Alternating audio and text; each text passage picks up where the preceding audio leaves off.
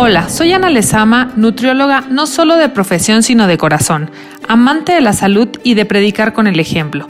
Comprometida como mujer a cambiar el mundo desde la cocina. Soy una luchadora incansable de buenos hábitos y de valorar nuestro tiempo para cuidar nuestra salud. Enamorada de compartir mi estilo de vida como una realidad para ti y para todos en tu casa, bienvenido a este podcast de Nutrilogic.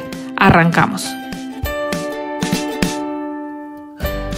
Hola, hola a todos los que me están escuchando. Mil gracias por seguir este podcast y este proyecto nuevo de Ana Lezama como nutrióloga yo, pero también eh, como parte de Nutrilogic. Les recuerdo seguirnos en nuestras redes sociales, en Instagram, Nutrilogic MX o en Facebook, Nutrilogic Educación Nutricional.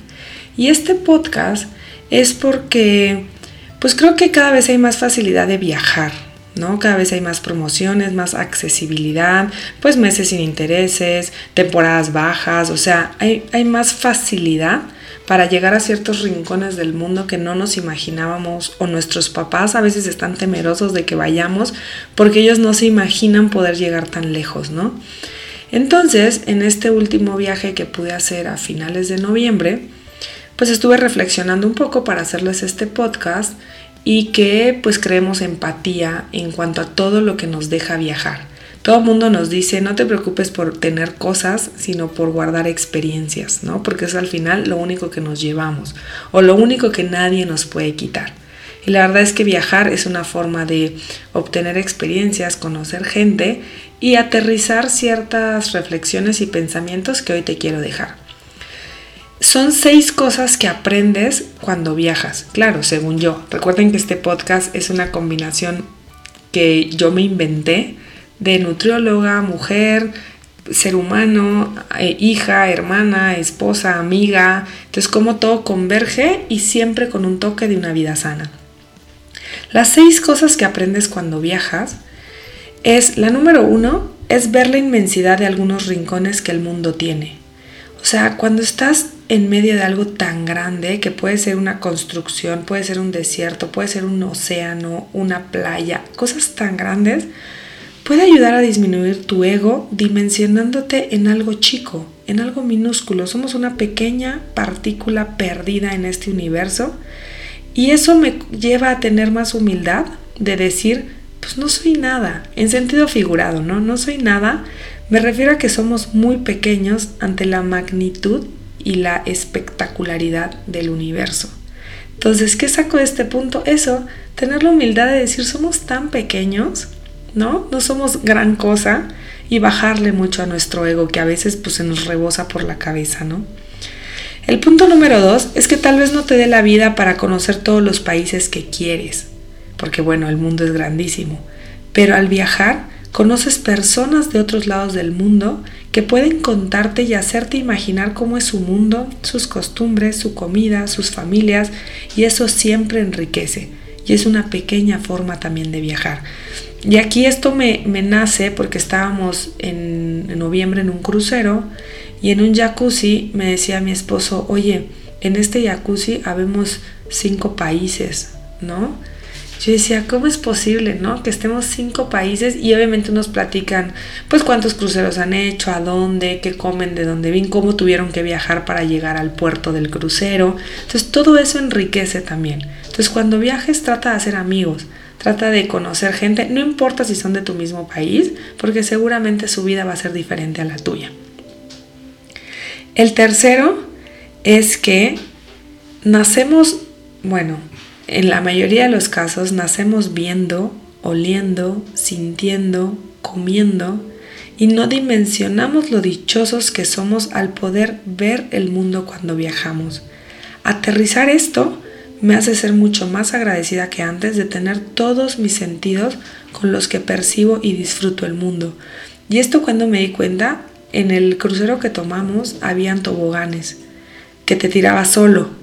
Entonces te tiras y es un, pues es un tobogán, un tubo con como eh, luces de colores y es una sensación pues muy padre que tal vez desde niña no sentía porque no he regresado a toboganes últimamente hasta esta vez. Y entonces me, recuerdo durante el tobogán diciendo, híjole Diosito, gracias por permitirme sentir esto. O sea, volver a sentir esta adrenalina, esta felicidad, esta alegría, permitirme hacer este viaje sana con mi esposo. O sea, observar esas pequeñas cosas nos hace volvernos mucho más agradecidos. El punto número cuatro es que aunque soy nutriólogo y como muy sano, cuando estoy de viaje, hay cosas que como y bebo que normalmente no haría o no conozco ni comería, porque pues son de otros países, otra, otra preparación, pero que muchas veces puedo incorporarlos a mi estilo de vida actualmente en México.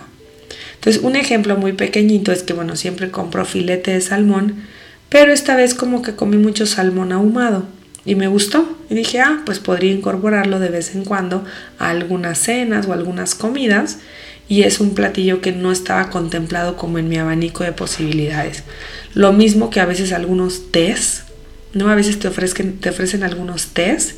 Dices, ah, pues podría comprarlos y hacerlo también, ¿no? Entonces, el conocer y estar abierto a que hay cosas que vas a comer y beber que normalmente no lo harías, pero que los puedes incorporar. El número 5 es que me siento muy dichosa y privilegiada de poder viajar porque una gran parte del mundo, por razones personales o ajenas a ellos, no pueden hacerlo. ¿Cuánta gente le dices qué es lo que más te gusta hacer? Viajar. ¿Y cada cuánto viajas? No, pues hace cinco años que no viajo, ¿no? Y es lo que más les gusta, pero pues por compromisos, por familia, por situaciones médicas, por muchas cosas no lo pueden hacer. Entonces, si tu vida y tu trabajo te permiten viajar frecuentemente, siéntete muy dichoso y muy afortunado. Y el número 6, esto fue como, híjole, ya lo sabemos, pero como que nos tiene que estar pasando constantemente para que nos demos cuenta que así es. No soy indispensable.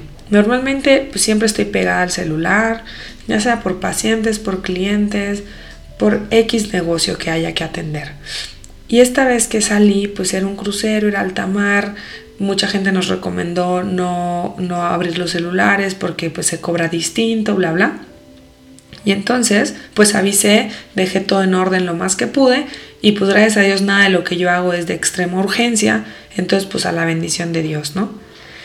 Y eh, me di cuenta que no soy indispensable, que estuve desconectada yo creo que el 85% del tiempo.